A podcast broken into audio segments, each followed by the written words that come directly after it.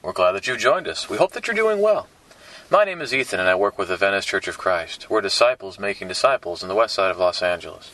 And today we'd like to explore a question that might seem kind of strange What is your church? Seems like a strange question. A lot of people would probably automatically uh, answer with the congregation of people that they attend with, if they have such a congregation at all. Or maybe some people might ask the question, answer the question, well, wait, I don't really have a church. It's not my church. And people would think that, no, that their church should be the church. But I'd like to explore this question a little deeper and to go beyond the surface level of just the idea that our church is a, a congregation of God's people and really explore the question because the real answer may not be that obvious. So, what do we mean by asking this question of what is your church? Well, we're really trying to get at the question is what, what church are we talking about? When we talk about church, we're not talking about a building. We're not talking about some kind of organization, institution, some kind of man made structure in some kind of denomination. In Ephesians 5 23 through 33, as Paul is describing the relationship between husband and wife, he's saying that this is consistent with and consonant with the relationship between Christ and the church. And throughout the New Testament, when the church is under discussion, they're talking about people. The church, the ecclesia, the assembly the people of God, is people, a collection of people. And in the New Testament, God has explained to us exactly how these people are to work together. In Romans 12 and 1 Corinthians 12, Paul introduces the inter- image of the church as a body. And just as the human body has many different parts that work together and do their own independent function, and that the body is nourished and sustained and benefited by the parts and functioning of each part, so it is in the church, that the church ought to be a place where people are connected to one another, where they are sustained through those connections. They do their individual functions, but they also work with other parts. When other parts rejoice, they rejoice. When other parts are going through difficulty, they sympathize and go through that difficulty with them. So, what is your church? I really want to emphasize the idea there of your, because one of the meanings of this Greek word ecclesia that we've been talking about, the word that is church in the New Testament, is a group of people with a shared identity. And in that sense, especially in New Testament times where there are all sorts of assemblies for all sorts of different reasons, one's church may not have anything to do with religion. In fact, we'd like to suggest today that who are the people with whom you associate? Who knows you the best? Who do you rely on and trust in times that are good and bad? There is where you will find your church. Now, when we have this conversation, we cannot assume our proof. The question is not, do you know that the church should be your church? We want to talk about what our church actually is. So, therefore, what is your church? One of the things that a lot of people forget about in life, but something that's quite true, is that we have a set of people with whom we associate, whether we want to admit that or not. There are very few people who are true loners in life. Everybody seems to have some circle of friends or associates with whom they interact. Deep down we know the truth of Genesis 2:18, that it is not good for man to be alone that man, made in the image of God, who is one in relational unity, seeks relationships with other human beings. Mankind is quite social. When we look in Scripture, you don't see a whole lot of true loners. Uh, some of the prophets seem to kind of live out on their own, but the thing that sustained the prophets was their relationship with God, and that relationship with God drove them to speak to the people. Even when John the Baptist was out in the wilderness, people came to him. We see in Mark 5, 3 through 16, a loner. He is the man with a legion of demons, and that's why he's a loner. He cannot be controlled, he is uh, unstable, he is a danger to himself and anybody around him. And so only the demon possessed person in Scripture is a true loner. That really gives assent to God's truth that man cannot go it alone. And this is something we see th- throughout the Bible that man can't go about alone. In Jeremiah 10:23, it is not within a man to direct his own steps. We need to rely upon God and trust in God's understanding in Proverbs chapter 3. So man cannot go it alone without God, and throughout the Bible, we see that man cannot go out alone without one another, that God works through his people to strengthen one another, to build up one another in Ephesians 4, to be that body of Romans 12, 1 Corinthians 12, and to be able to withstand the resist the temptations of the devil in 1 Peter chapter 5 and Ephesians 6. So we understand that truth. And so the reality is we all have circles of people who influence us. And so, who are these people who influence us in our lives? Who do we go to when we want guidance or we need advice? Or when we have a moment of crisis and we need to talk to somebody, who do we call on the phone? After all, if these are the people whom we have a lot of trust in. We put a lot of confidence in them because we, are going to talk to them in some of our times of deepest distress. And if we pick up the phone one day and they're calling us and they're in deep distress, that we, we lament for them, but we, we understand why they've called us.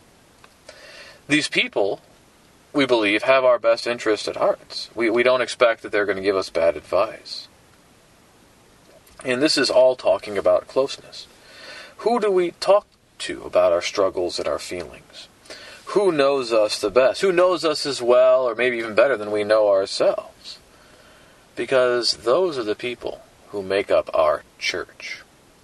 Those are the people who, whether they should or shouldn't, whether rightly or wrongly, they're the ones who fulfill the role of the church in our lives. Our lives are enmeshed with theirs. We jointly participate in many endeavors. So, so who are these people? And of course, we're getting into that question who should they be? So our church, again, when we're talking about our church in this context, we're saying it's those people with whom we associate, who know us, and those to whom we open up to and talk to, who know us uh, better than anybody else, and perhaps even better than we know ourselves. For a lot of people, these are family members, blood relations. Um, the expectation is that family, you know, if you're related, you have to love the people you're related to. And this was part of God's plan, in fact, that in Genesis 2.24, the man leaves his father and mother and clings to his wife, and the two become one flesh. In 1 Timothy 5, that the one who does not provide for his family is worse than, worse than unbeliever. And throughout that passage talking about widows, there's this constant emphasis that it really should be the family's job to take care of its own members, uh, included extended family. Um, so family is very important, but is it all important? Likewise, there's friends. Uh, friends uh, also uh, represent people's circle, people's churches, so to speak, and that's natural. Uh, because oftentimes you, you pick people as friends who either are much like you or you're complete opposite, but uh, regardless, you complement one another. You are like one another. It's an optional quote unquote relationship because you don't have to be friends with that person like you have to be related to your family. And so there has to be some, something substantive behind it. And friendship is good. In fact, the Proverbs speak of the benefits of friendship in Proverbs 17, 17, 18, 24, that there is a friend that, that will stick closer than a brother. But are friends always the influences they should be? We can always also look at other people. Maybe people we work with. Maybe people we knew in school. Maybe we grew up with in a neighborhood maybe people that we share hobbies with or have different hobby uh, or different you know, relationships with in terms of maybe extracurricular activities for children and things of that nature. There's all kinds of people like that. And so these are the type of people who tend to make up our church. But what is Jesus' goal for our church? Well, it's very clear throughout Scripture that in Matthew 6:33 that we are to seek first the kingdom of God and his righteousness and that uh, he will add all things that we need after that. In Matthew 10:34 through 39, the idea that in fact, anybody who loves father and mother more than Jesus is not worthy of Jesus. That, in fact, he's come to set family members against each other. As we already saw in Jeremiah 10.23, likewise 1 John 2, 1 through 6, that we are to do the commandments of Jesus and to follow after him. And so all, what all these verses are talking about is that our church must be headed by Jesus, who is the head of his church, the church and that family and friends and everybody else must come after Jesus, because he is the only one who can truly guide us on to eternal life. And then we have the witness of Scripture, as Paul says in Romans chapter 12 and in verse 5, that we are to be members of Christ, but also individually members one of another. That the church should be our church. That our greatest circle of influence should be those who are within the church of God. Christ's church. If blood relatives and family are in the church, or friends are in the church, or workplace associates in the church, great, that's well and good. That the whole idea in Matthew 10, 34 39 is the prioritization of the spiritual family. In, Re- in Romans chapter 12, the same message, to prefer one another in honor, is very important. And so, we've gotten to that ideal. The church, our church should be the church, but is it? Is our church the church? Or is it full of other people? That some of our deepest association and relationships need to be in the church may not be obvious to some. Because they may think that family is important to God and part of his the way he created things, shouldn't just family be the ones we're closest to? Well, that can be difficult and it's also very difficult when there's a lot of distance involved and people are busy and family time is scarce. And it's very easy to see people in all their busyness say that it's more important to spend time with their physical family and neglect the opportunity to be with their spiritual family. Um, but again, we go back to Matthew 10 34 through 39. What is the most important relationships that we have?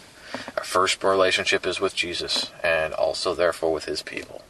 And if we do not esteem those relationships, we're not worthy of Him. In Christ, we should be working to have our earthly families more deeply connected to that spiritual family of the church. In Ephesians 5 23 through 6 4, the whole impetus there is to show the love of Christ that they may follow Christ if they do not already follow Christ. And that is why we need to have our priorities in the proper place. Now, our friends may understand us better than our fellow Christians, but that can be a double edged sword. They may provide the support and encouragement we need, but to what end? Uh, there are friends that'll stick together and be loyal, but they also seek approval in what they do, even if it's wrong. And that's why Paul said in 1 Corinthians 15 33 that evil companions corrupt good morals. Uh, maybe our friends understand us better because we are more open to them than we are to the brethren. And is that the way it should be? Uh, and of course, if we devoted the same amount of time to our brethren as we do to our other friends, maybe we'd have more friends among the brethren. And we also need to understand the principle of Matthew 6, 19 through 24. Yeah, it's, uh, there, Jesus is talking about the fact that you cannot love both God and mammon. And, and really attempting to kind of take two different ways of the world, different ways of living, and try to find a way to put them together. But he says that those, those two particular ones are opposed to each other because they're held in tension against each other that you will love the one or despise the other, you will honor the one or disregard the other. And oftentimes that's the way it is in friendships. We can put on appearances, we can try to look like we're we're trying to keep it all together, but in the end, we're either going to be like more like the people in our church, or can be like the people in God's church, and God is not going to be deceived by that. And that's why it's important for us to make sure that our church is, if nothing else, full of people who are in the church. And the consequences for not doing that are very severe. Then in 1 Corinthians 12:25 that we are open to the members of the body of Christ and enjoy association with them or we are cut off from the body because our connections are stronger with worldly bodies than with the body of Christ and we'll find ourselves set apart and separated from that body. And we know what will happen if we are separated from Christ by in the final day. In Revelation 21 and 22, we talk about the second death, the lake of fire, being cast outside the city of God, which is, in fact, His church, His people.